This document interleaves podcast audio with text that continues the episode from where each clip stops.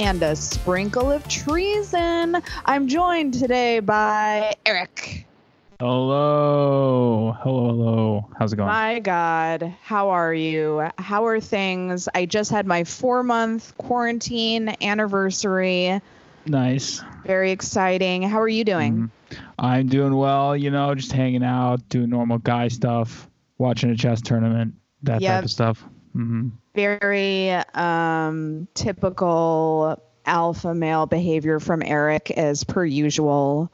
That's what I tell people. You know what? Yeah. I'm just a I'm just a regular guy. That's Yeah. that's my whole thing. I'm just a regular guy. I had a 2-hour conversation with my dad watching chess tournament.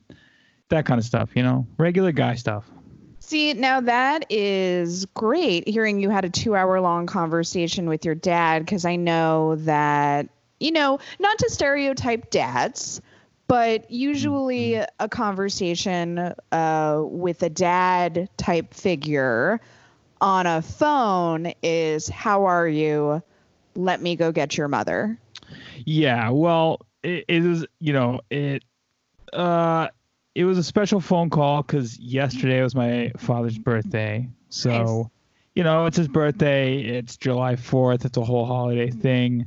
And also whenever me and my dad talk, we just argue about politics a lot. So, Oh. we got you know we got we got all these different dynamics going so we just and you know we're southern so we none of us know how to stop talking so we just you know it's it's like sitting on a porch just uh you know john about uh, remember sitting on porches? oh my god do Great. I, last last night at like 3 a.m because i'm on an overnight schedule and so i'm you know even on my days off i try to keep that as much as i can and so at like 3 a.m i just went and sat on my stoop i was just like i need to i need to be outside I was also sitting on a stoop last night waiting for a car, but yeah, it was very nice. It was like 90 degrees here in New York City yesterday, but at mm. night it was it was the perfect temperature to be sitting outside. It had just rained. It was beautiful. very very nice it was very and people were inside nobody was shooting fireworks because it just rained Yep, so yeah. it was very calm very a rare chill. reprieve here in New York City from fireworks.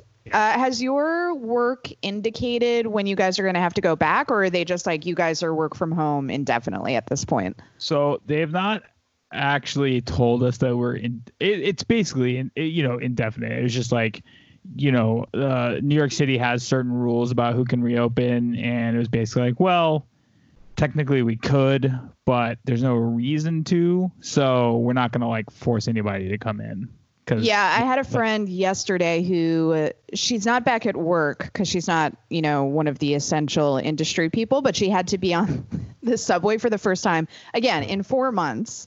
And she, her texts were so funny. She went from like almost jazzed to be taking the subway again. Like, oh my God, I haven't done it in four months. 20 minutes later, she was like, fuck the subway. All my trains are delayed. How is it still this bad? And my other friend was like, but isn't it clean now? And she's like, I don't give a shit. Where the fuck is the A train? yeah. How is how is your train system delayed when like a third of the people are taking it now? Exactly. Like, what the fuck? You guys can't even do this, right? My God. My God. My- Uh, yeah, but New York City, it's started to open back up a little bit, although we were supposed to have like indoor dining back, and then immediately de Blasio was like, I'm sorry, I'm sorry, I'm deleting it. Uh, and now that's that's been ruled out. Have you seen they've started to put up like particle board dividers uh, for outside dining? So it's almost like you're eating in little cubicles. I love when I go to a restaurant and it's exactly like being at work. That's like my favorite thing. See, I disagree a little bit. I like the brunch cubicles. You have a little bit of privacy. You're in a nook. You can still see the street. You can still see outside, but I don't have to like look at my neighbors as they eat. I like it. I'm into it. It's not bad. I I did the one I I will say the one picture I saw like that somebody shared in our work Slack and I the first thing I noticed was how weird it was but it was but my first the first thing that drew my attention was that they were eating at a Westville and I was like you wanted to go out to eat so bad for Westville come on Listen, people are acting foolish. They're going stir crazy. They're making weird decisions. I, you know, I am on the dating apps, and so mm. many times I have had to tell various gentlemen, no, we can't go to a bar. no, we can't go inside. So, what is wrong with you? Have you not noticed the pandemic unfolding around you? And they're Really? always like, oh, yeah. Really, really figuring out which guys don't have moves. they just they're just always like, you want to go to a bar? Like, no. No. Like, And then oh, he's like, well, I'm uh, out. Uh, That's it. Uh, yeah, yeah, That's all I had. Good day to you, madam. yeah, it's yeah, it's I don't know, it's so weird. It I was just telling somebody else, it was like it's so I don't know. I just uh, and I've said it on the show. I feel very strange. It's a very strange time for me because I've been able like my job has not changed at all. The only change is that I just don't go in the office, but my job has not changed at all. And in fact, like I'm thriving. Like uh, this is like uh, this has been probably financially the best year of my life. and so yeah, I mean, we're saving so much money because, like, we don't have to buy monthly Metro cards. Right. You know, for me personally, like, just not going out right. so much has saved me a lot of money. And I've Yeah. started to cook more meals at home. Very exciting. So, saving money on delivery. Yeah, I am thriving right now, which is very weird to say. Right. Uh, It's a weird time the to be like- is ending around us. Yeah, it's a very weird time t- when people are like, "How are you?" I'm like, "I'm great." it's like things are going swimmingly. I'm, but the know. thing is, I'm great, but I'm also very bad at the same time because it is I, mentally just deteriorating. I feel it every day. Um, and so much badness is happening around us that it's like truly the worst of times. It's just that living in New York City had gotten to a point that it was almost borderline impossible.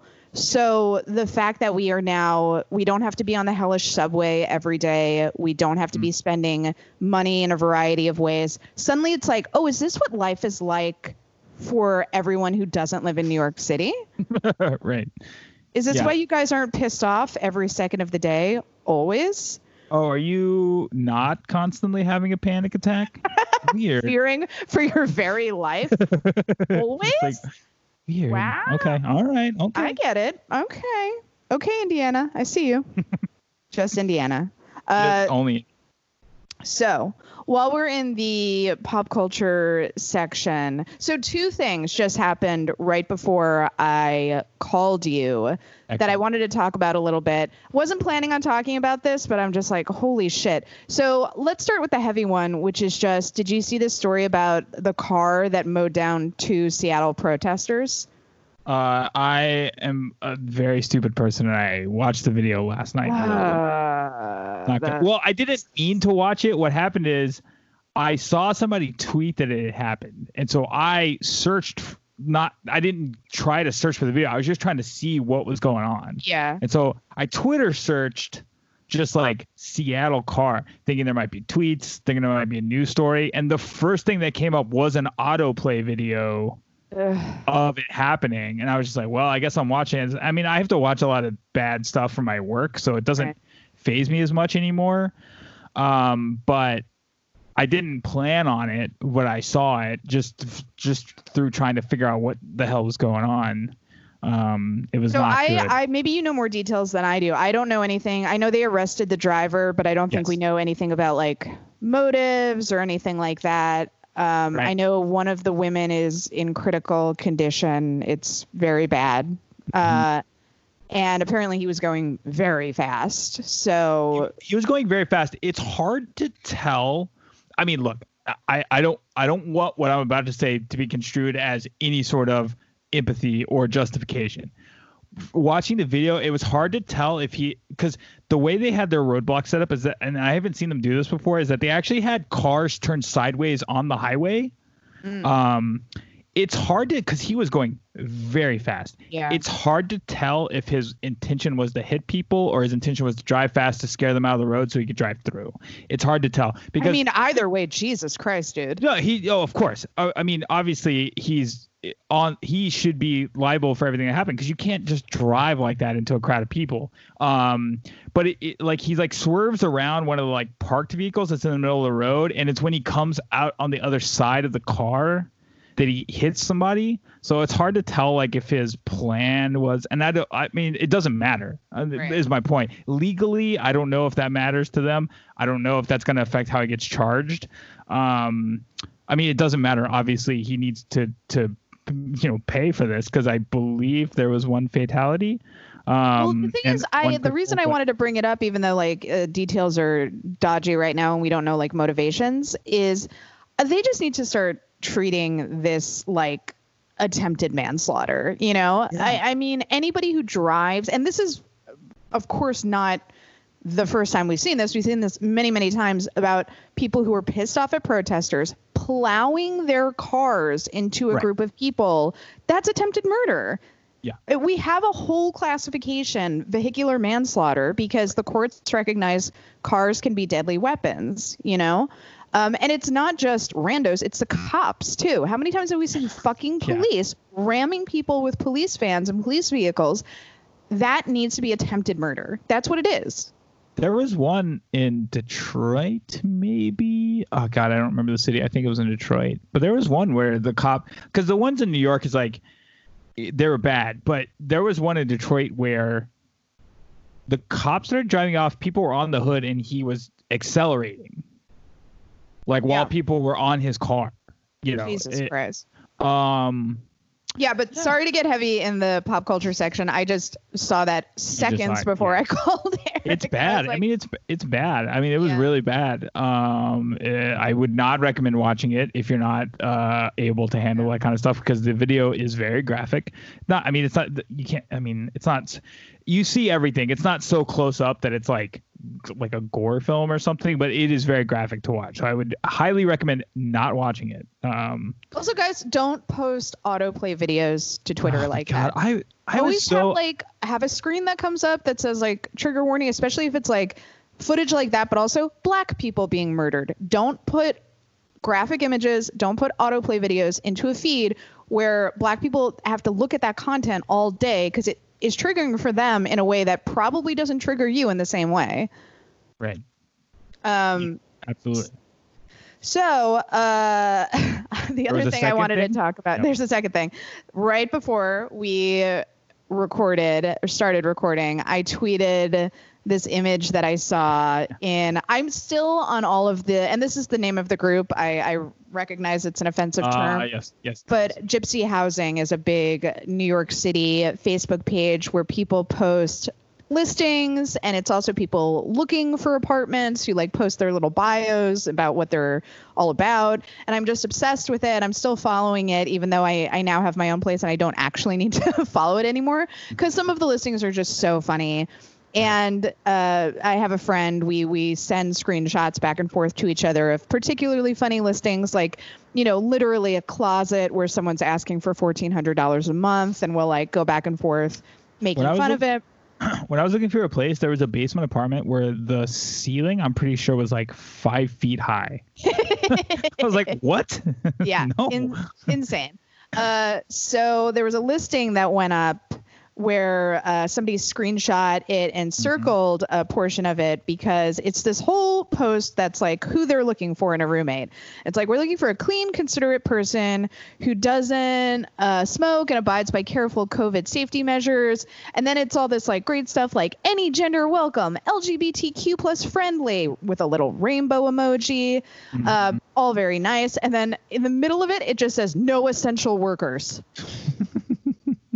that sucks. You Yeah. are a sucky person. If you're like LGBTQ, rainbow, rainbow, rainbow, nurses, go fuck yourselves. Like, how do you write that and not realize you're the worst person in the world? It's also so fucked up because anybody that can afford to live in New York is like, these are probably like, they probably, I don't know, they probably have some th- like online writing job or something. They probably Yeah. work for a media company. Oh, Erek, Also, you're so like- kind to think that they have a job and they're not trust fund kids. I mean, that might be it too. But I mean, if they do have a job, it's probably you know like, you know, it, it- you know, if they're if they're able to work, it's obviously something work from home because they don't like essential workers. So it's like, oh, you know, your job at a, you know a freaking media company or whatever. So it's also insanely classist as well. Um, but yeah, it's just like. you know, I, t- I, th- I tweeted right, uh, tweeted back at you literally right as you called me, and I was just like, yeah, I hate it. I hate it when my roommate has a job during the uh, Yeah, you know, why are you worst not- economy in the. You grateful they can pay rent? Yeah, it's so insane to me. Also, I'm sorry, it's the end of the fucking world. If my roommate is a nurse, that is like money to me. Are you kidding? Somebody who can like take care of you if you get sick or if you get injured. Like, don't you want somebody who has valuable knowledge like that around you at, at this moment in time when our society is collapsing around us?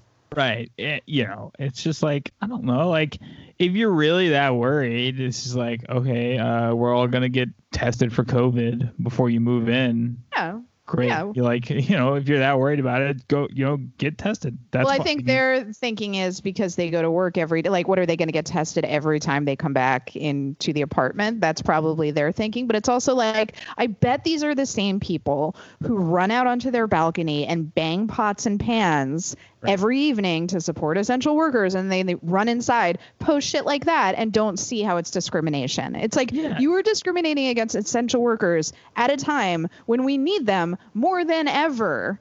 right. It's just so Insane.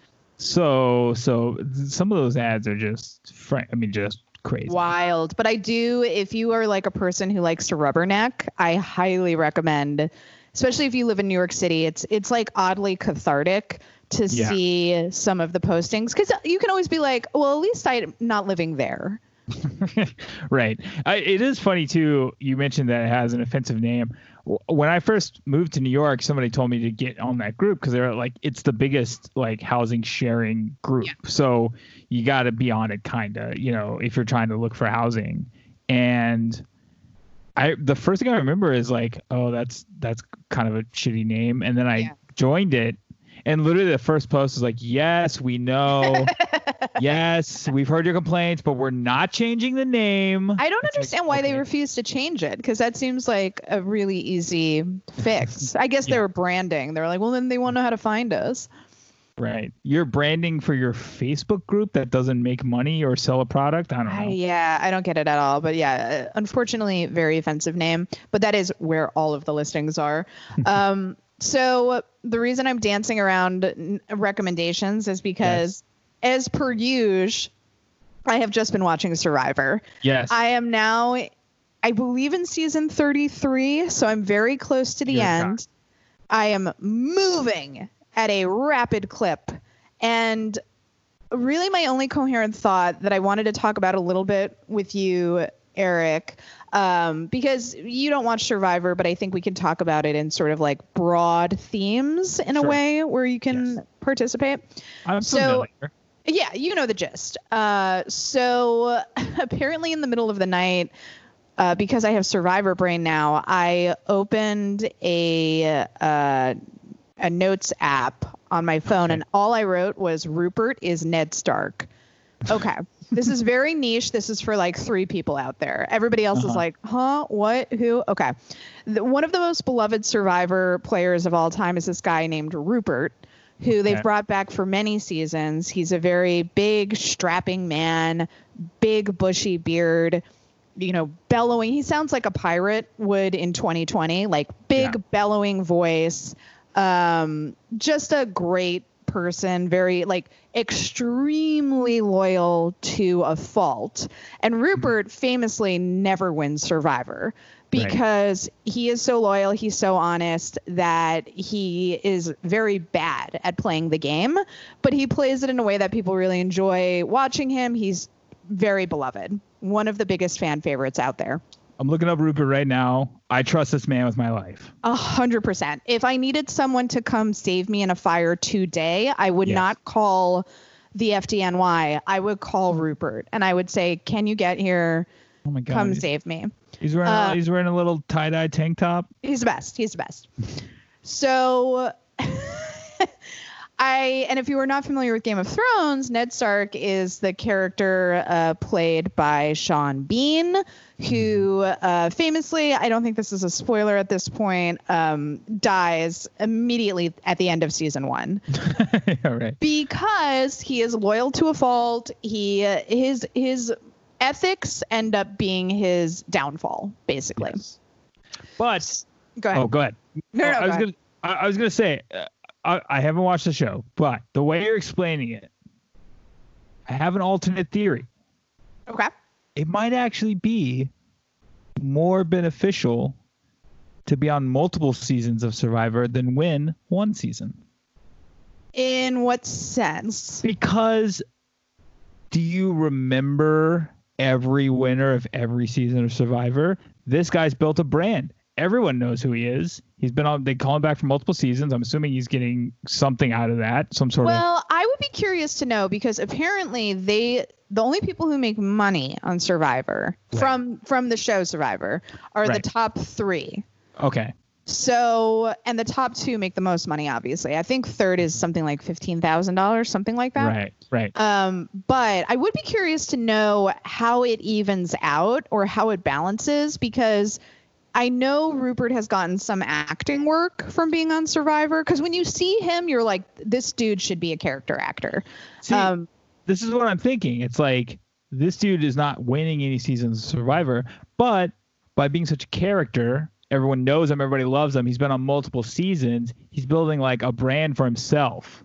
But what I'm curious to know is is it the equivalent of say he won three survivors? He would have won three million dollars before taxes. Right. So however much that is versus how much did he get paid from these acting gigs? Do you know what I mean? Uh, yeah, I was more considering like the people that come on, win a season of Survivor, but don't come back, or like come back for an All Star and lose immediately. You know, sort of flash in the pan Survivor winners because there's 33 of them at this point, or however many. You know, there's going to be a couple that fall through the cracks, even though they won. I'm trying. I'm struggling to think of a, uh, someone who won who didn't come back eventually. Okay. I'm just, but- you know what? I'm just thinking out loud here. I have no idea. I have no, No, no, experience. Uh, good, good feedback. Uh, so my thinking when I typed this in the middle of the night was. Rupert is Ned Stark, where he's this Right. figure who is incredibly ethical, so beloved. Um, you know, people are so fond of him, but I ultimately his morality was his downfall, which is kind of a bummer. But there are also examples of people who win Survivor and they do it in a very ethical way. They're extremely rare because Right. ultimately, what has to eventually happen in Survivor is you have to promise things to various people who are mm-hmm. in conflict with each other. So it requires lying eventually. Right. Right. So it is almost impossible to get to the end without lying. Uh, and if you refuse to lie, like Rupert, you get cut pretty early. Um, Right. But yeah, I, I was just thinking that where I'm like, but then also, what's so great about Ned Stark and the Stark family in general is ultimately they win. yes. But it has to go through, I mean, the most. You know, like people are dying left and right, they lose a lot of people, but ultimately the I think the message of Game of Thrones is Ned Stark's legacy wins. Right. It's it's Ned Stark less of a person and more of an idea that Right. carries on through the family. And so in in a way it's sort of like yeah, like Ned Stark the person doesn't win, pretty aggressively does not win. Um but you know, yeah, what you're saying it's like his ideas that he passed on to his children and to his whole family, you know, sort of they, they all represent him in this in this sort of like show that's all about different factions of different mor- morality and different ways of, of living and stuff like that.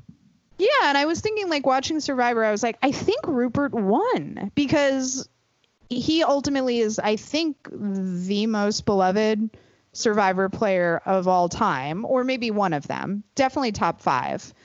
And ultimately, isn't that legacy, and also the fact that you know his his. I think he has one kid. He might have multiple kids at this point. You know, someday they'll watch him play the game Right. and be like, dude, our dad's dope. Like he didn't win, but like what a fucking baller, you know?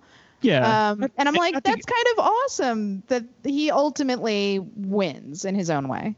Yeah, and not to get like too deep on it, but I mean that kind of like is a situation that I think most people are presented with in life, where I think most people are aware of the fact that if you really like, if you really went ham and just like didn't give a shit, you could probably make a ton of money. But Yeah, it's that wanna- sort of long term game versus short term game. And also, Right. like, again, not to get too heady about it, but we see this with like trading on the stock market all the time, right? Right. There's these guys, these really aggressive traders who make these short term bets because they can Right. get a shitload of money very quickly. Uh, but ultimately, they tank the entire economy because it's very short sighted. Right. Yeah. They take the whole economy, or just like nobody likes them, or you know, Yeah, like, all universally hated. You know, uh, people put guillotines outside your house. Mm-hmm. Uh, you know, uh, so it's sort of like you know, you have to sort of make that decision of like, do I want to be a good person, or do I want to gain financially? And what I'm trying to say ultimately is Survivor is about life. Right. And when we watch Survivor, we learn about life. And I'm not even being facetious when I say this. You learn a lot about life watching Survivor. it- and you also learn about like you start to think about like how you would play the game if you were on Right. Survivor. Uh, and you like to think you'll be the good person, but like the more I watch it, the more I'm like, ah, I think I'd be a duplicitous little shit.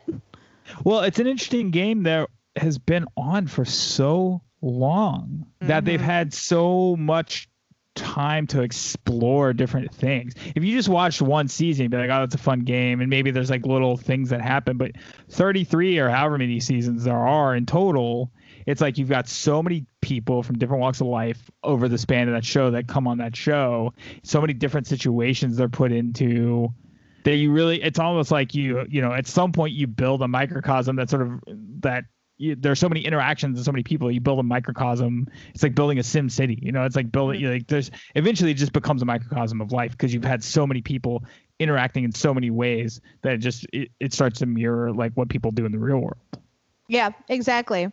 Uh, so, Erek, do you have any big Fourth of July plans? No i'm just as soon as we get done here i'm going to sleep and then i'm getting up and working probably going to be the worst shift of my entire year Yeah, so many fireworks complaints, baby. Yep. oh yeah, it's going to be bad it's going to be bad I am going to a park.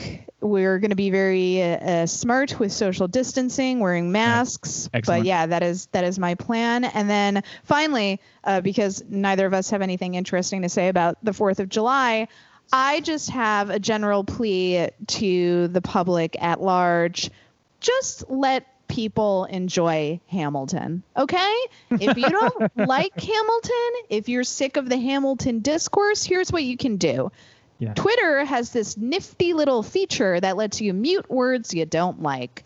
So go to muted words, add Hamilton, and that's your fix. You don't have to shit on something people enjoy in the year 2020 because you're a miserable piece of shit. You can say nothing, and it's free. Isn't that amazing?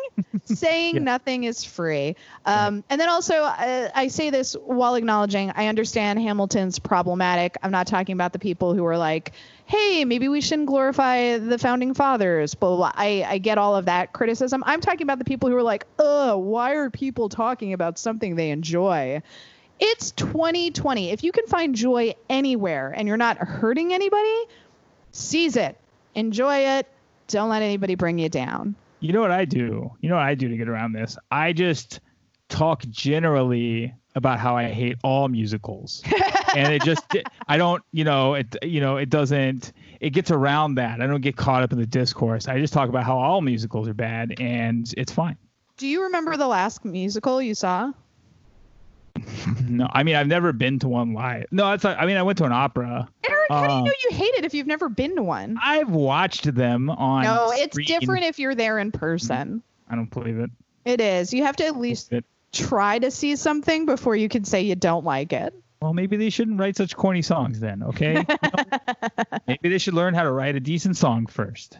I will say for all of like uh, the cheese of Hamilton, and I understand like you know Lin Manuel, he can be a lot. I, I will say having seen it in person was one of the coolest experiences ever, and the energy of that room was insane. Hey, I'm sure like because that was like an event. That's like that was like Oh, a yeah. moment. That was that was like a cultural moment in time. The you know? original cast that run was, I mean, Yeah. just electrifying. Like it was, it was so cool. And I, again, I, I had cheap seats. I was back row, baby, because that was, you know, unless you're rich or one of the cast members puts you on a list, that's Right. the only way that you can see Hamilton. Uh, if you're lucky enough to even be able to do that. Um, but yeah, the whole time I was just like, oh my god, oh my god, because I couldn't believe just how cool it was and how happy everyone was to be there. And I think it's important to remember that because when uh, once you're overexposed to anything, it becomes like very eye rolly. But I think it's important to remember how huge that moment was, and I'm really happy that now. Uh, more people get to see it who didn't have access to uh, the the actual live performance itself. Yeah, no, I think it's a good thing. I I will I've shifted my rhetoric over the years to where I like I I've gotten a lot better and I think I've mastered it of being able to say I don't like stuff. Which is fine. But I don't need to be like and you shouldn't like it either or you're stupid for liking it. Or stop which, talking about the fact that you like it, right, which right. seems so weird to me cuz like listen, people talk about shit I don't like all the time. I never got into Star Trek. Okay, sorry everybody, I never got wow. into it. Never wow, got this, into it. This is but, over. this, is, this interview's over. over. uh, but yeah, when I see people enjoying it, I never have that urge to like shit on it. That seems so weird yeah. to me. I'm like, they enjoy this thing. Why wouldn't I just let them enjoy it? I yeah, I think like um it's funny. I was just having this conversation on my podcast. Um, I think for me, it was a lot of like, you know, if like a lot of that nerdum, like war battle stuff, I think could, just comes from a lot of like, it's people who need, it's people who need other people to know that they're right. Mm-hmm. And so the way you do that is by telling them that they're wrong if they don't agree with you. So it's like, you know, and especially if it's something you're passionate about, like mine was music. And I was always like, hey, look, I have better taste in music than everyone. And so if you don't agree, it's because you're stupid and you're wrong. And so, you know, and Reasonable. so, right. Yeah. It's like, you know, it, it, it's it, and it seemed obvious at the time. It's like, yes, obviously I have the best taste in music because I listen to all this music and it's all great. So obviously this is all the right music. And so, you know, if if people didn't agree, it would be like, wow, yeah, okay, you've attacked me personally as a person. Um, and so, but you have to just get over that and just be like, look, people can enjoy what they don't enjoy. You don't have to like it. You can talk about the fact that you don't like it, but just don't shit on other people for liking it. You know, just to be like, hey, I don't like this. That's fine. You can let that out. I I don't have a problem with people doing that, but you don't have to direct it at other people. You don't yeah, have to. Per- personal preferences or personal preferences. Everything's right. subjective it's cool if you don't like something. You have the right to say you don't like something, but it's just it's weird to me when you and I'm talking about men. Men seem to have this compulsive need to shit on other people when they're happy, and I think if you find yourself in that situation, it's probably because you're unhappy and maybe you just need to turn inward and and ask yourself like why am i so angry why am i so unhappy that i feel i need to steal other people's joy right yeah. And on that note, everyone. Oh, what, can I make enough. one quick? Oh yes, can I make course. one quick rec? Speaking yes. of things that oh, are I'm good. so sorry. I forgot. Erek, do you have recommendations? No, it's fine. I never have any, but I That's have That's why one. I forgot to ask. I'm like, if you recommend Law and Order for the 18th no, million I time, I won't do it. Or House. Uh, um, uh, they just read. They just uh rebooted Unsolved Mysteries. Oh my God! Great it's recommendation. So good. It's so good. What oh, is it? So what network is it on? So it's uh, as far as I know, Netflix original. uh, and it is so good. They they tweaked it, so I wasn't sure if I was gonna like it, but they did it very well. So obviously, there's no Robert Stack because Robert Stack is dead. God rest his soul. Um, Imagine hologram, hologram. I wish they had done hologram Robert Stack. That would have been so good. Oh. that would have been so good. Yeah. Um, but they so the old show. I used to obsessively watch the old show when I was younger, and uh, probably not a great idea as, as an elementary school child to obsessively watch unsolved mysteries. But oh, I did uh, it too. Yeah, but the, so the old show would be like shorter vignettes, usually like five to seven minutes or something of, uh, and they would cram in you know like three or four stories. The new show is one hour long episode about one mystery, and oh. they do an incredible job of like the the camera work, the way they put it together, the editing, eh, the way they like piece it in and like keep the story going throughout a whole hour. Because it's an interesting concept where it's like the whole point of the show is that we are not going to find out what happened at the end of this, and they're doing it for an hour. and they got to keep it going. So they tell all these different narratives of people that were involved, and like they you know space out where you know the timeline of how they find evidence and stuff like that. So it's very very interesting, very very well done. Highly highly recommend. Great recommendation. I already added it to my to watch list.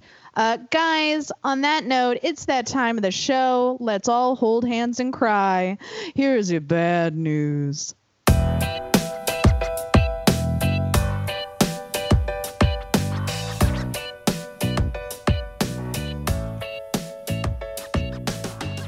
Okay, let's start the bad news section.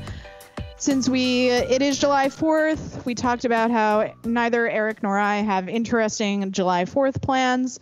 Uh, I wanted to talk about Trump's dumb little rally in front of Mount Rushmore, where he gave a very, if you can believe it, divisive speech in which he talked about he sort of uh, portrayed America as this battleground between what he described as the new far left fascism.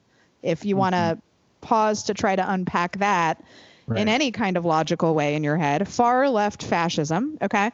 Where the far left fascists, according to Trump, are trying to destroy our national history, blow up monuments and statues and burn textbooks and basically um, erase our our history. Yeah, it's somebody made this uh, joke on Twitter, and uh, it's not even a joke, but somebody made this point on Twitter, and I forget who, unfortunately, but they were just like nobody, nobody in the world loves statues as much as this guy. that is all he talks about now is fucking statues. Do you think if even the founders came back and they saw how much Trump loved their statues, they would be like, "You're fucking weird, dude. it's like, bro, what? You're weird, bro." Bro, you don't Chill. even know us like that. Like, Okay?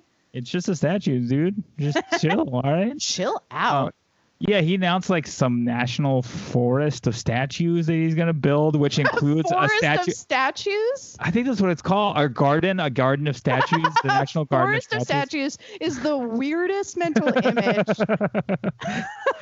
I think it's. I think it, it's supposed to have like twenty or thirty statues in it or something. Oh and one my of them, God. if you didn't read this, one of them, check this out. It's all you know, past presidents. Of course, they're gonna build one to Reagan because everybody fucking loves Reagan. Uh. Uh, they're gonna build all these past presidents. One of them is Antonin Scalia. I'm sorry. I'm sorry. Like what? Oh my God. Yeah. I mean, so I, I wanted to talk about it because obviously it's really dangerous when the president uses heightened rhetoric like this. Because, uh, spoiler alert, there's no such thing as far left fascism in the United States. We do have a fascist president, and we have a problem with far right fascism in this country. Probably Um, just mixed up. He probably. He's probably just confused. He meant to uh, admit he's a fascist in front of everyone, Mhm. and he just got a little turned around. Um, so obviously that that is newsworthy in itself. But I also wanted to just talk about the fact that he keeps holding these fucking rallies in the middle of a pandemic. Uh, the U.S. just surpassed 53,000 new cases of COVID. And we had this testimony by Dr. Fauci in which he was like, hey guys, it's very likely we will get to a place where we have a hundred thousand, hundred thousand uh, new cases every day right. uh, which is just mind boggling to think about. But this asshole, meaning Trump, is out there holding rallies in front of crowds. Many of them aren't wearing a mask, and it's just fucking infuriating. Yeah, this is my big problem. I think I think I I don't necessarily at a base level have a problem with him holding an outdoor rally because I think if, if we make rules, I mean rules need to apply to everyone. So if you're going to say yes, you can have an outdoor protest, then other people can have an outdoor rally. But you got to be the protest. Everybody, for the most part, as far as I could tell, wore masks Yep. they were safe. If you're gonna have an outdoor rally, you got to be like everybody wears a mask or you don't get in. Everybody stands six feet. I mean, you got to do it. Like you got to like you got to and be upfront about it. He didn't wear a mask. Like you know, I'm sure, pretty sure none of his support staff wore masks. I mean, it's like if you're gonna do it, you got to do it, and you got to be smart about it, and you got to be the for the leader on this stuff. Well, you um, could if, even maybe claim that I mean, you can't claim ignorance, right? Because this administration right. knows the science. But after Tulsa, the Tulsa rally, eight Trump mm. staffers tested positive for right. coronavirus. Two Secret Service agents tested positive for it. So even if, say, pre Tulsa, they didn't know what was up, post Tulsa, right. they certainly did. And they keep fucking doing it. Right. Because they, you know, it's this weird thing where people are just like, oh, wearing the mask is a political statement. Yeah. And you know, I'm not gonna, you know, uh, I'm not gonna wear the mask because then it's like giving in to, I guess, science. I don't know. I don't know what they're rebelling against, but it's just like it's one of those. It's like a very like fourth grade like it doesn't matter what you tell me, I'm not going to do it. Even it's if it's truly good. it it goes back to that logic of just anything to own the libs. Right. Even if I'm putting my life on the line, I'm owning the libs, and that's all that matters. Yeah, um, was, well, which which it, is the definition of a cultural war, right? They always right. accuse the left of being you know uh, at war with with the culture with the country but it's like you're the ones who are so consumed with your hatred of the left that you are willing to yes reject science and say i will go out without a mask very likely putting my life in jeopardy. Well there was i mean the story just came out yesterday that um Donald Trump Jr.'s yeah. girlfriend, Kimberly Guilfoyle, has COVID now. They went they to were... this crowded fucking party in the Hamptons. There's photos of it. You know who was there? Ramona Singer from oh Real Housewives. God. Okay, Ramona, we see you, Trump supporter.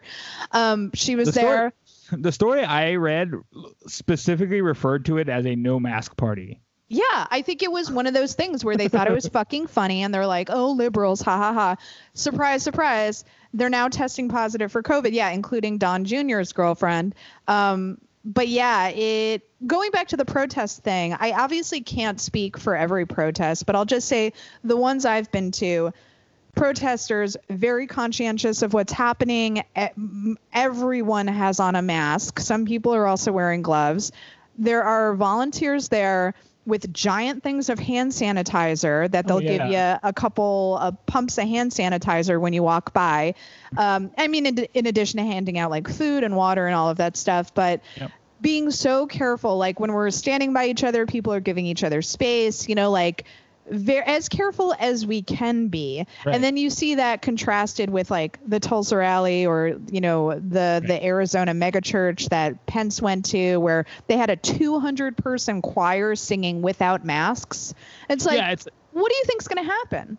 Right. Yeah and it's like the other side is like like like we were saying like specifically not wearing masks you know just to do it just to to to not wear the mask um, yeah, and I read and and I mean the results are getting you know borne out from that, where it's like they're showing they've been able to show that there wasn't any significant spikes uh, following the protests. Um, in fact, I was just reading a study earlier uh, where they were so basically they were mapping new cases just so they were you know plotting where the spikes in cases were. And then they were basically testing a bunch of different data points to see if they could find any sort of correlations with the spikes. And the the most uh, uh, correlative uh, one they found was uh, receipt activity at restaurants uh, mm-hmm. credit card activity at restaurants. So when that spiked a little bit later you get a spike in cases so it's like you know that's like the the biggest one they've been able to correlate is the spike in people going out to bars, going to restaurants. Right. You know, that causes the spike. Right. Yeah. I mean, that makes sense, right? Any any sort of transactional ex- experience where we're handing things back and forth. That's why like scientists have started to say, you know, if you go out and say you're at a park or at a protest, that might not be the worst thing. Um, obviously, the only 100% surefire way not to expose yourself is to just stay home. But if you're going to go out, actually being outside, as long as you're not, you know, shoulder to shoulder, is okay.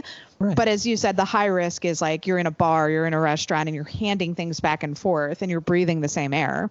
Right, and, and there's you're sitting there in a static position for a long time. A lot of people from from photos I've seen, this is anecdotal, but from photos I've seen probably are wearing masks at the restaurant when they would sit down at their table to take the masks off. Yeah.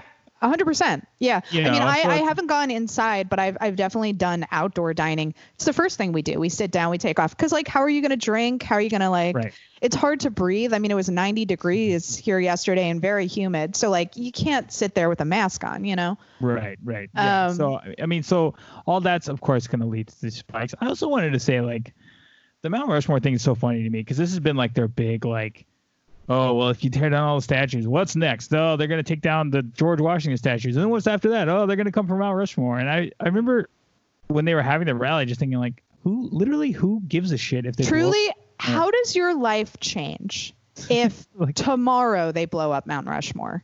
How literally does, how does it affect you in any way?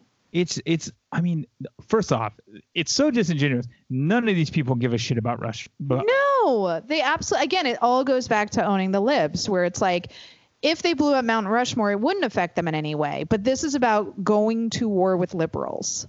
and yeah it'd be like the actual mount rushmore it's literally just a tourist trap Yeah. the people that live there are like it fucking sucks like like it's you know it's just a fucking tourist trap that's all it is and so and i also fun fact how i learned this is a, special treat for all my southern uh, fans out there um the guy who did mount rushmore is the same guy that did the fucking stone mountain uh monument in uh georgia Oh, okay.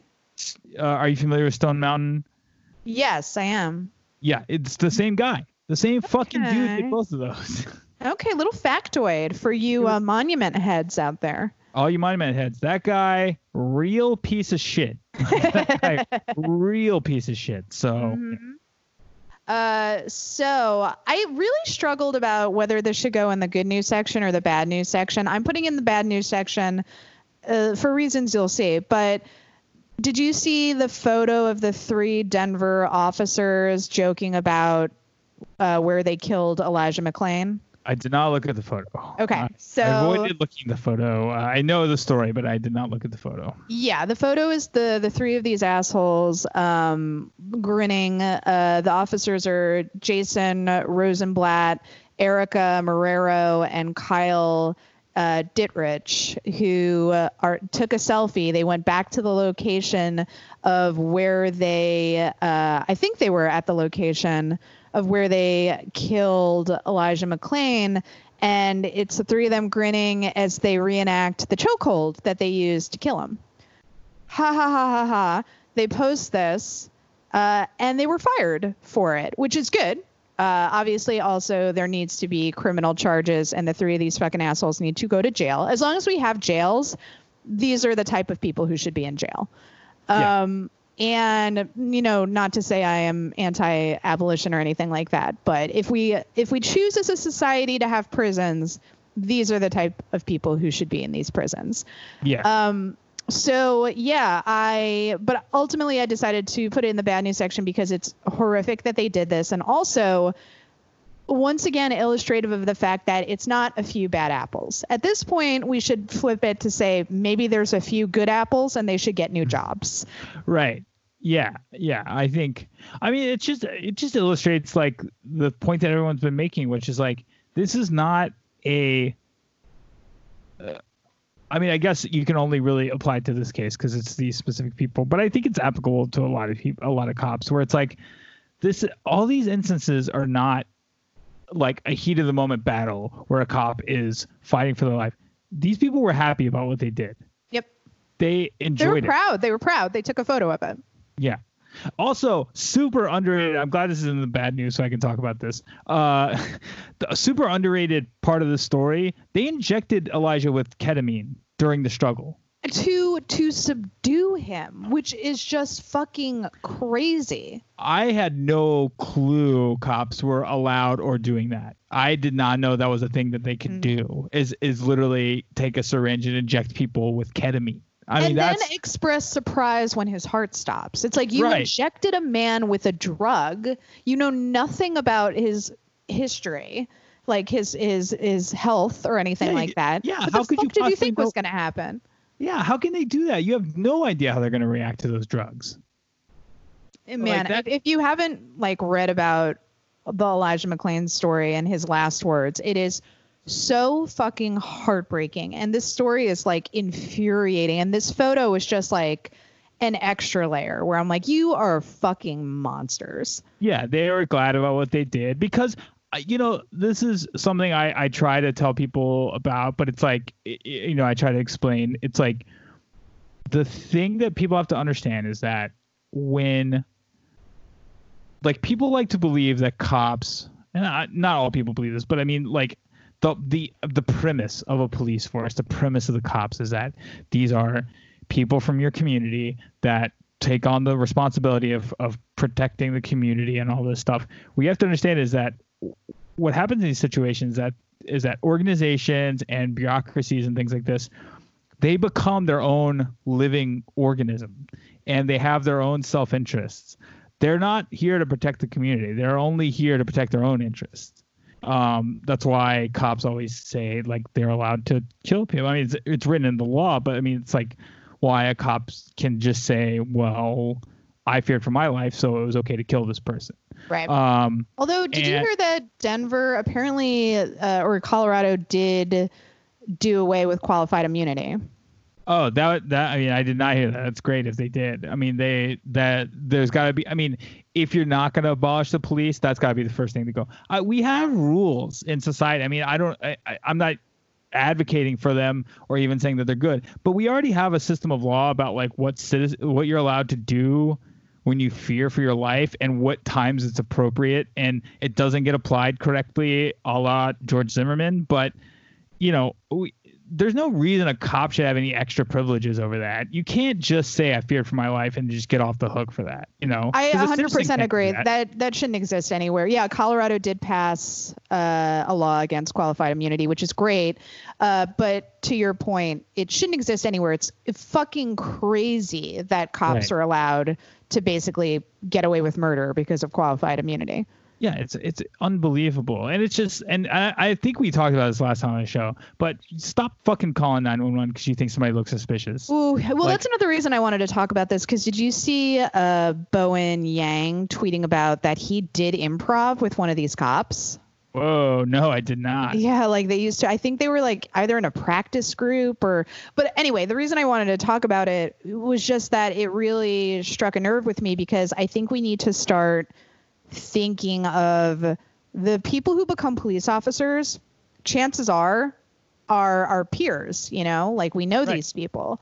Yeah. And I think I don't know. At least in my head, cops because they're authority figures always felt very removed from yeah. from my personal life um, right. until I started uh, doing jujitsu, and a lot of police officers uh, fight. So they right. they you know take boxing classes, they take jujitsu classes, and I I started meeting them more and more, and I was like, oh, these are people who are my age, and it's actually kind of empowering because it's like, oh, I can talk to you like a peer about stuff and you're like a person who I know in my actual life. You know, um, not so much these days because I don't do jujitsu anymore, but I would have conversations with them about shit like the the whole Eric Garner thing happened where a police officer murdered Eric Garner for selling loosie cigarettes right. when I was doing jujitsu and I like had conversations with police officers who I fought with. Now, a lot of them happen to be um, more left leaning and they like agreed with stuff I was saying, where they're like, I agree, it's fucked. I'm horrified by what happened. I hate that it was a police officer, blah, blah, blah. So they like were already sort of on my side a little bit. Right. But it was just a moment where I was like, yeah, these are people we know in our own lives. And like, talk to them, you know, right. if you happen to know them and be like, this is fucked up. Like, you either need to say something or you need to get a new job. Well, yeah. So there's definitely that aspect to it. But I think also, too, this is why I think police abolition is so important, is because my, my point earlier was that it's, I think it's the wrong way to go to say that all people who become police are bad people. It's not that they're bad people. It's that the organization is bad. It's broken. Are, it's fundamentally broken and it can't be fixed. Right. Because there are people, to your point, there are people I've known in the past over cops that you've known that you probably meet in day to day life. They're very cordial. They're probably very nice people, you know, in interactions. Um, you might have gone to school with them and they were very chill and cool. What's scary about that is that they become the cops that do this stuff. Yes. Because it's the institutional factors at play that it's it's not about them it's not about them specifically as a person it's well, that's about that, exactly being police. And that's what I wanted to talk about. Like, it's not a few bad apples. The system is bad. The Right. system is rotten. If you put good apples into a rotten system, it rots the good apples. Right. So it's like you can't. It is impossible to be a moral character in a immoral system. Right, because because you can take the nicest person in the world, and if they become a cop, what they're gonna be told is, look, if you fear for your life, shoot to kill. Exactly. That's- it's that's- us against them and it is fully a brainwashing system where it becomes so tribal. That's why like you hear cops say shit like I bleed blue. You Right. know, they really see themselves as an occupying army because that's how the system conditions them to think. These people are out to kill you. And if you don't kill them first, you don't go home to your family. That's how they're trained. So it's not a matter, matter of reforming, it's not a matter of banning a chokehold. Guess what? The choke chokehold that killed Eric Garner was already banned by the time they killed Eric Garner. You can't reform this shit. Right, you can, and it, I mean, it was banned when he did it, and he still got off because it it doesn't matter that it was banned. All it mattered was that, oh, uh, he was uh, executing a lawful arrest, and so by resisting the arrest, a totally normal human reaction, you know, even regardless of the situation, if if a person's on top of you, um, regardless of the situation, your first instinct is to struggle. It doesn't matter, even if you're, even if you were doing something wrong and a cop's arresting you, you're, you, you are conditioned as a human being to struggle against that, and Okay. so, you know, it's, you know, it, it, it doesn't, it doesn't, it, it wouldn't even matter if they made these reforms because as soon as one of them gets broken, all they have to say is, well, I was executing arrest and they fought me. Or I was in fear for my life because they were not just rolling over and letting me handcuff them. And then it doesn't matter what they did.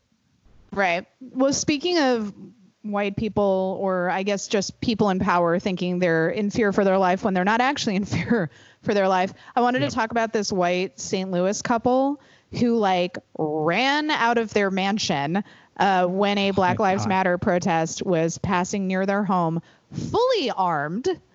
Uh, and you've probably seen the photos of these two fucking idiots, the McCloskeys, uh, running out of their home, brandishing weapons and aiming them at activists because I'm sure they would claim they were in quote unquote in fear for their lives. Um, Right. Apparently, surprise, surprise, this is not the first time they've done this. Uh, court records show that they've gotten in trouble for for brandishing their their weapons before. Right. And I know this is beside the point, but have you seen the photos of the interior of the mansion? It's fucking weird. It looks like a museum. It doesn't look like anybody lives there. But anyway, that's beside the, point. well, even the outside. I mean, when I first saw the pic, I, the only thing I saw at first was a picture, and I didn't know what was going on because I and I was know, like, yeah, I know this shouldn't be funny, but they're both personal injury lawyers. right, of course, just of course. another layer to Right. it for But- me personally. Yeah, the first picture I saw, I was like, why are these people standing on like outside a courthouse? Yeah, like, I know. like, like with weapons. I was like, well, how is this okay? And then somebody's like, that's her house. I was like, that's not a house. That can't be a house. It just really adds insult to injury when rich people don't know how to spend their money.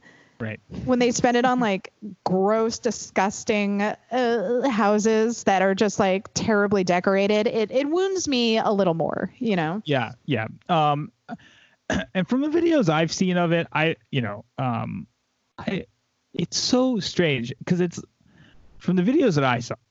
I could be wrong. I'm open to people telling me I'm wrong. I, did not see anybody try to impede on their property. No. They broke into or opened a gated community. And so their argument, I believe, was well, if you come into the gated community, you're on our property. That's not how it works. like, Mm. you know, uh, so I, I mean, a fuck off with your gated community and your fucking palace that you live in.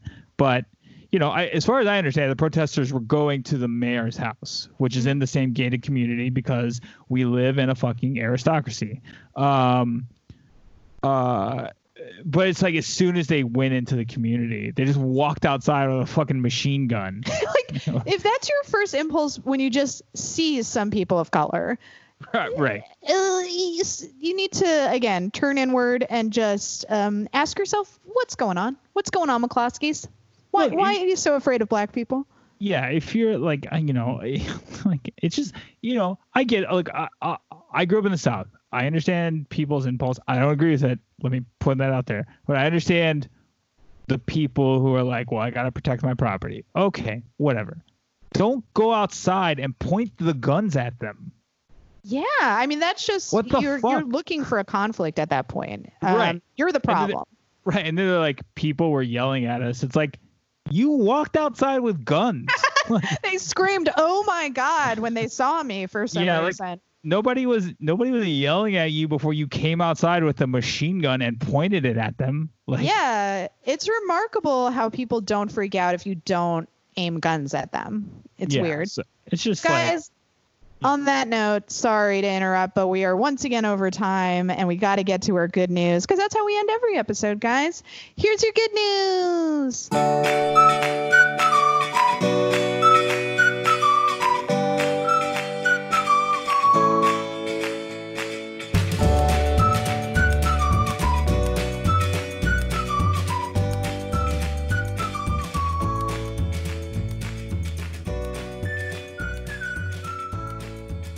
Man, Erek, the the world is such a state that we didn't even get to the Russian uh, bounty story. But um, you know, guys, again, we're we're not a breaking news uh, show.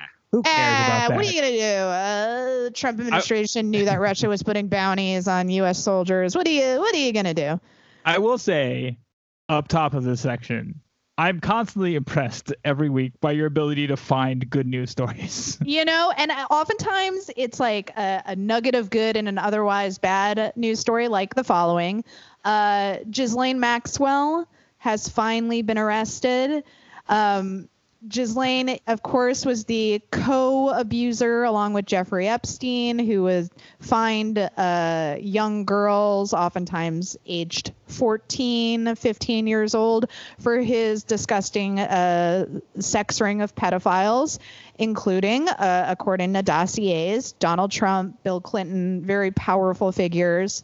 Um, who he was uh, finding young girls for them to rape. So Ghislaine was a huge part of that because she's a woman, and um, oftentimes predators will find someone like a woman to approach young girls, young people in general, because women aren't perceived as being threats like men are. So Ghislaine, as evil as Jeffrey Epstein, if not more so, because I don't Yeah. know, like personally, I'm like any woman involved in something like this, I'm just like, how could you? You know, like you're mm. a fucking monster. Meanwhile, by the way, she was photographed going to like fundraisers against child abuse and stuff like this while she was doing this with Jeffrey Epstein. So obviously, when Jeffrey Epstein was arrested, people were like, where the fuck is Ghislaine? What's happening? Why isn't she being arrested as well? She was like vacationing abroad, and like people were like, what the fuck is happening? So mm-hmm. this is really interesting. The FBI finally arrests her, and it's because they're trying to figure out this mysterious financial situation that bankrolled Epstein all of these years because Right. Epstein always claimed that he was like a financial consultant or something. He was a money manager, a he money ran a hedge fund yeah yeah, money manager to billionaires, but it was not really clear who his clients were besides Leslie Wexner, the founder and chairman of Victoria's Secret parent company L Brands. That was the only person like on the books with him. So everyone was like question mark, question mark, question mark, where is all of his money coming from? Now there are theories out there about like maybe he was blackmailing people, maybe there were like clients off the books because of like all of his shady child rape dealings that they didn't want to like be officially on the books anywhere for obvious reasons. But that's the reason they finally picked up Ghislaine because they were like, oh, we can get you on this because right. we for sure know something shady. And by the way, anytime the FBI actually goes so far as to arrest someone like Ghislaine, it means they have like five years of records already right. where they're like, we have you for sure on something. By the time they actually get the go ahead to arrest someone like her, um, they for sure have something. Yes. Uh, a couple things. Uh, one, I very much appreciate your commitment to pronouncing it Ghislaine Maxwell. Um, Thank you so much. How is it actually pronounced? I, I believe it's Ghislaine. Ghislaine? Okay. I think it's just Ghislaine. Uh, but I've never in my life a heard that name or right. seen it written down anywhere. Please never stop. Giz, uh, Ghislaine, Miss Giz. Ghislaine. um, uh, yeah, there there was a documentary that just came out about Epstein on Netflix called Filthy Rich, I believe. I still um, haven't watched it. I heard like some people were like it is hard to watch. It is pretty d- difficult to watch. It does a really good job. It's a four-part miniseries. It does a really good job deep diving on some of the smaller points that people kind of knew but don't get explored. And um Leslie Wexner is one of them. There's almost an entire episode devoted to him because basically oh, wow. what it seems like is because basically they go through a, they go through a history of, of Epstein and how he was basically constantly conning his way into jobs. So he like dropped out of college, but got a job as a math teacher and then used that. He was bad at his job. He was going to get fired, but he used that, you know, sort of leverage in the like private school Manhattan community. And through ties to these like really wealthy students he got a job I believe at like Bear Stearns or something um, and became like a money guy there and was almost got fired multiple times for just being shitty but constantly like talked his way into keeping his job. And then they talk about how like basically yeah he got hooked up with with uh, Leslie Wexner. And the way that, I mean I don't know obviously none of us know this for sure but the way the documentary makes it sound is like basically Leslie Wexner was old and and and basically just gave Epstein control of all of his money. Oh wow! It was just basically like make my financial decisions for me. So that's probably how he got started. You know, just like skimming or whatever. You know, because he's basically just controlling this billionaire's whole estate. Um, so they, I, I recommend the documentary. It is hard to watch. They go, it's not like graphic, but it is like they, it's heavy. It, a lot of it is very, very heavy. So I don't know how you can talk about child rape without being heavy. It's almost like a disservice if you try to clean it up too much. Right. It's heavy without being like exploitive. Salacious. Yeah, yeah it's not yeah. yeah, you know, they do a really good job of keeping it to the facts. They don't shy over stuff, but they just don't go into like graphic detail or anything like that, you know. So uh it's very good. But yeah, when she got I mean, it is I read a story last night saying that she was going to cooperate with the FBI. I don't know what that means. I don't know if it's true. Nobody knows I, what's not true. To, again, not to be tin hat because we've talked a lot about the Epstein thing, where I I do legitimately believe it was um, negligence on the part of the prison and people who are into the conspiracy theory just don't know how badly our prisons are run. Yeah, like, right, right. No, uh, I, I, I've he had tried to die by suicide in the past, you know, and and obviously was really eager to check out early because he knew he was going down. Um, right. But always, I've always said that I think if I think there was a small conspiracy, but it was basically a conspiracy to let him kill himself. Yeah, I, um, I, would buy that. I would also buy like they they paid the guards to look the other way and blah blah blah. I yeah. That, that's what I mean exactly because yeah. there's all this weird stuff where like oh we can't find it all the tapes are broken and one of the guards was sleeping at the exact moment when it happened it's like or both were sleeping it's like yeah. you know there's all this weird stuff I'd totally buy somebody paid him off to look the other way while I did it um, yeah and I would also I I hope they're gonna treat you know holding uh Gislin or whatever, however you pronounce her name, uh, Ms. Jiz. I hope they actually invest in like guarding her in a more serious way. I, yeah, and I hope people take it. I hope people take her her her story uh, seriously because it, it's not just that she was, you know, I mean, obviously it's bad enough that she. It basically seems like she was basically the like the uh, I don't know what to call it, the recruiter. Uh, Yeah. you know, for this whole operation. She's a Uh, groomer. She's a groomer. Yeah. She's a total groomer. Um, uh, but there, I mean, there's stories that are coming out now that she she was actually without going into detail, she was actually taking part in the abuse as well. Yeah, that would that wouldn't surprise me. I mean, she was around all of those parties, and she's a she's a fucking disgusting predator, just like Epstein. Did you see the? I mean, this might be the craziest photo I've ever seen in my life. You see the photo that came out after she after she got arrested of her and Kevin Spacey sitting in the throne at Buckingham Palace? Oh my god, what the fuck? the fuck? Somebody posted a picture. I was like, "What is happening?" But do you What- know, this is why all of the QAnon shit thrives online because anytime we're like, you guys are all crazy, then you see photos like that and it's like, no, there's actually, uh, obviously QAnon, they're fucking lunatics and I don't want to like give them any any credence, but Right, right. there are these little secret clubs of you know extremely wealthy predators who all get together they do do this shit and like by the way Bryan Singer's one of them and this dude still has work in hollywood Oh yeah. And there was a reasonable report that he's still doing it. yes Uh, of course he is because nobody fucking stops him Yeah, I mean, no, it's absolutely. I I mean, that was the the whole frustrating thing about like, because I was I've been like sort of aware, you know, of the Epstein story for a while, you know, because it's just like like it was back in the day, it was a big thing about Clinton. You know, it was a big thing to hit Bill Clinton with of like, oh yeah, wh- how's your friend Jeffrey Epstein? Everybody kind of knew, you know, not the scope of it, but like it was kind of well known that of because he'd been arrested before, like Yeah. um Epstein. So everybody knew kind of like what was going on, just not the scope. Uh, so it was kind of this thing of this like thing to always hit Bill Clinton with. But um, when all the like Pizzagate stuff started happening, the most frustrating thing is that people make it into these really wild things like, oh, there's a pizza shop in D.C. and in the basement is where all this is happening, and Hillary Clinton goes goes there every week or whatever.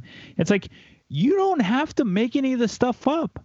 Well, It's that's what's so that's what's so dangerous about it. There is this kernel of truth. Like there's this word document that everybody's circulating online of some of the names that were on the actual dossier, but then people have added other names like Chrissy Right. Teigen and John Legend. Know. so now Chrissy Teigen has to go on Twitter and she's like, "Hey, you fucking assholes! I'm not a monster, and somebody just put my name on this list." So there's all of this nefarious stuff out there where it's like you have the actual names like Stephen Hawking's, Matt Groening, you know, uh, Bill Bill Clinton, the real names on the dossier added with other celebrity names that the right just happens to not like, like Chrissy Teigen. Poor Chrissy Teigen has to be like, I'm not a fucking child rapist. Right. The real story is so bad. I mean, the real story is bad enough. It That's should the be. That's the thing. But now the right is using it as like a weapon where it's like, Right. Let's just report on what the actual truth was, which the truth is bad enough. The truth is actually wild, which is Yeah. there is a secret club of rich people who like had an island where they were raping kids. Like, isn't that Yeah. crazy enough for you? And it's not like it's not like any of us are like protecting Bill Clinton. No, fuck Bill Clinton. Bill Clinton should go to jail with the rest of them. He's a fucking predator. yeah. Um. But anyway, see- you go go ahead. Go ahead. oh, did you see Dershowitz's tweet No. that came out where he was like, he was like, uh, I want to make it very clear. Uh, I never. I, I forget what the story was, but there was some story. I, I, obviously, everyone knows he went to the island, but I think there was a story that he like took his wife to the island, and it was like, I want to be very clear. Oh my God, took I my did. I, I took my wife and my daughter to the island. Everything was chill. We nothing happened. No, we didn't know anything was going on. It was just a business meeting. Okay, why don't you chill out? I just took my wife and my daughter to Little St. James Island, and you know we had a nice business lunch and then we left. Okay, so all you weirdos just chill out. And everybody's like, what? You brought your daughter into it too? Yeah, it was basically like him being like, "Don't worry, guys, I'm way grosser than you thought I was. I brought my daughter too." Yeah. um. So also in good news, uh, believe it or not, that was a good news story. I do think it's a good news story that she It's was very good. arrested too. yeah, it's um, very good. that She was arrested. So the Supreme Court struck down a Louisiana abortion law that opponents say would have closed all but one abortion clinic in the state. and had lasting repercussions for reproductive rights across the country. Um, this was obviously very good news. But I will say again, I, some people seem surprised anytime there's a 5 4 decision like this because, you know, Trump appointed a lot of conservative judges to the court. And it's like, why is this happening? Have these judges suddenly like seen the light and they're like, my God, we must protect abortion? No. Usually what happens is the Trump administration is so fucking inept that even when they try to present their case to the courts, they have fucked something up where the courts are just like, we can't actually do this because you are so inept. You have to come back with an actually valid case, and then maybe we'll we'll agree with you. Right. Well, in this specific case, from what I could tell, what happened was so there was a case similar similar to this like four or five years ago.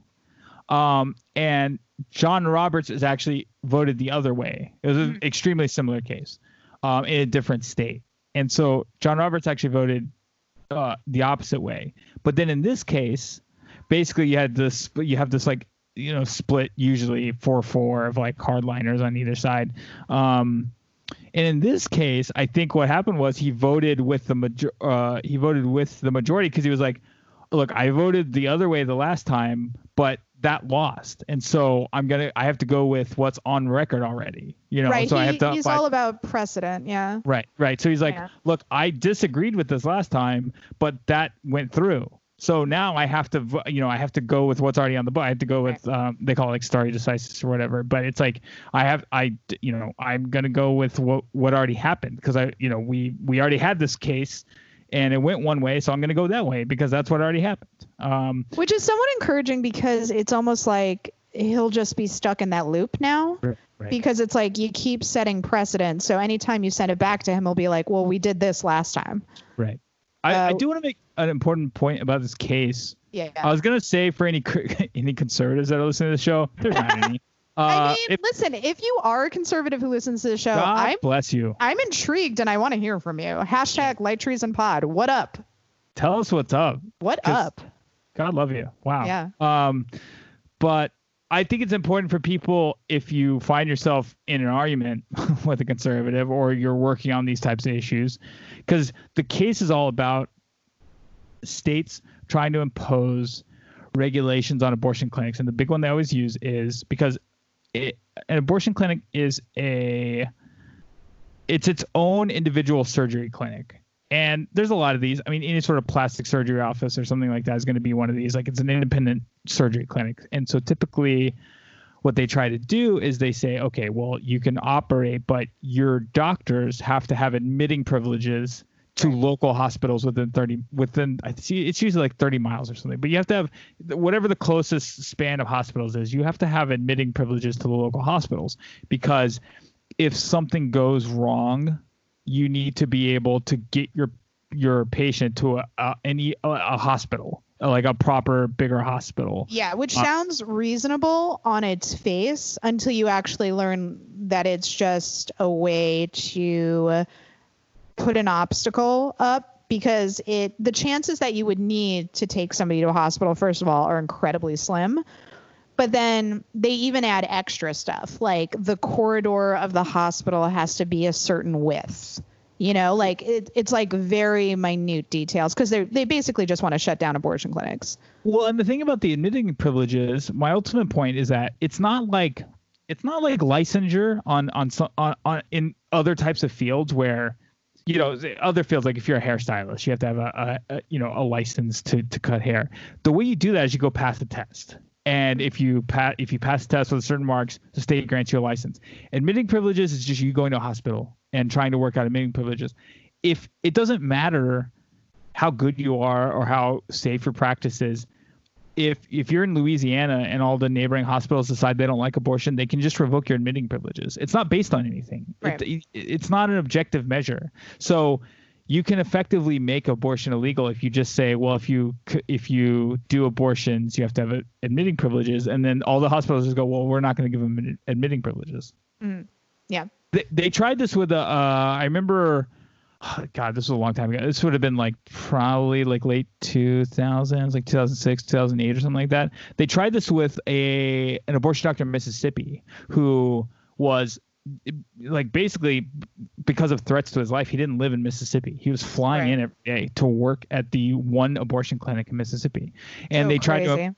Yeah, and he was like literally like I can't live here. Like, you know, Yeah. I'm going to like I have to live somewhere else. So he'd literally fly in every day. And um they tried it because and and then all the hospitals were doing that. They're like, "Well, you don't live in the state, so we can't give you admitting privileges." And it's I like mean, just hearing something like that, I, this is kind of a tangent, but how is that not considered terrorism?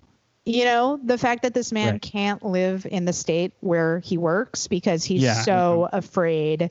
I'm sure of his own personal safety, but also the safety of like his family, his staff, the the people who are coming to the clinic. You know, like everyone's lives are in jeopardy. How is that Yeah. not considered a serious act of terrorism? Yeah, I don't. I mean, I have I have no idea. Um, but yeah, I mean, basically, it's just like because this is the thing that cons- this is like a trick that conservatives always pull, and it's just it's just so frustrating to listen to all the time, and pe- and some people don't know how to deal with it because it's just like. Well, it's you know it makes sense. Like, oh, if you're a doctor, you should be able to get admitting privileges in a hospital. And it's like that's not how it works. You don't just apply and get in. The the hospital gets to decide for whatever reason they decide to. And so yeah, if you're in Louisiana, Alabama, Mississippi, and they impose these types of regulations, all the hospitals just have to say, no, we're not going to give you admitting privileges. And then abortion is effectively outlawed, even though it's legal. Even though it's legal, it's basically outlawed. Right. Uh, and guys, it's another super long episode, but one more story. I should have Oh, put yes. this with uh, Predator news, but nine women who were abused by Harvey Weinstein have been awarded a nearly $19 million settlement as part of a class action lawsuit. Obviously, no amount of money ever uh, can reverse the damage done by a predator by like Harvey Weinstein, but it is very satisfying to see him financially ruined over and over and over again. Um, so, and I, I of course just want to shout out the bravery of any of the victims who have come forward publicly said what happened to them. So um, these are women who experienced a hostile work environment, sexual harassment, and gender based discrimination while working at the Weinstein Company, as well as sexual abuse by Harvey Weinstein. So, uh, great news anytime these predators are rounded up and punished. I'm going to start a spin-off podcast called Predator News. I mean, truly, we could have we could talk an hour about Yeah. predators easily. Yeah. Easily. Oh, yeah. I could do that in my sleep. Um, it is good. I think. Uh, is this a? Is this? A, I read the story, but it, it was a while ago. Is this a settlement from the criminal trial? That I don't know because there are various uh, lawsuits at this point. This was Okay. the class action. Okay. So I don't know if it's separate. Okay. Um, oh, yeah. you I'm know not- what? Here we go. The the payments are meant to settle two separate lawsuits. One filed by the Attorney General in February of 2018 against Weinstein, Bob Weinstein, and the Weinstein Company. Separate suit filed in November of 2017 on behalf of a group of women who were sexually harassed and assaulted by Weinstein. Okay. All right. Yeah. Um, I was gonna say like this happens a lot with Weinstein, which is that like he gets caught for shit and then he just pays out money. I mean, not just Weinstein. It happens with everyone rich. Um, but the point that comes up a lot, and I think it's a valid point, and I think it's something to keep in mind, is that like, you know, honestly, a lot of times these things are just not gonna end with any sort of criminal you know punishment because it's just so hard like you know it our you know the way our system is it's just like I mean, basically, unless it's on tape, it's incredibly hard to prove. Well, especially when you're talking about like Weinstein or like Bill Cosby, like this could Right. get dragged out until they die, basically.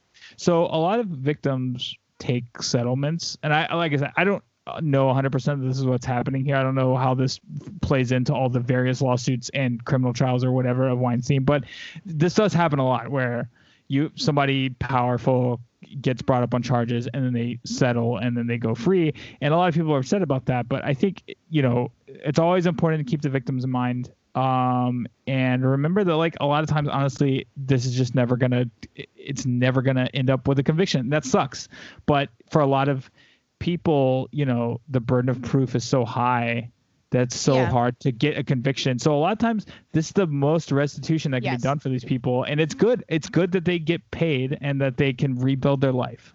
Yeah, and again, you you don't want to have to ask the victims to devote the rest of their lives to this too. Right. Like Yeah. ultimately the goal is that they can move on and start to heal or or Yes. try to start to heal and Right. let it be over for them and give them his money so they can try to rebuild their lives, you know.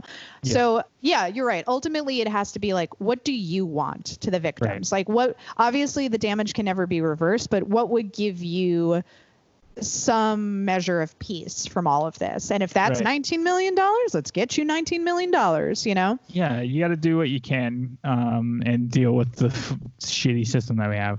Exactly. Uh, guys, please follow Erek on Twitter, E R E K underscore Smith. Uh, listen to his podcast. Um, do you want to plug that real quick? Sure. Well, you can listen to my new co- podcast, Predator News. Uh, yeah, Uh, baby. no, uh, I maybe I'll do it. Um, I, I truly could do that. I truly could do that show. So fun. Let me just Um, say that show probably should exist. You should not be the host of it. I'll you just know say as your friend. Don't do it. Don't do it. you know what? Fair. Uh, no, I have a podcast called Based on a True Story, B A S S E D, just to annoy Allison. I Um, hate puns so much. Uh, it's called Based on a True Story, and I interview bass players because I'm a bass player. It's uh, something I've done since I was a teenager. I love it so much, and I think bass players don't get enough uh, credit and attention and interviews. So I thought it'd be fun to start interviewing them. So I uh, I release episodes usually weekly, um, where I just uh, you know dive deep, uh, interview bass players. We talk nerdy stuff, but we also talk life stuff, regular people stuff. You know, you don't have to be a bass player or an expert on music or anything to listen to. Um, I want it to be for everyone. So uh, yeah, give it a listen. You can find it on Twitter at Based basedpod, B A S S E D P O D, and the podcast is at anchor.fm slash basedpod.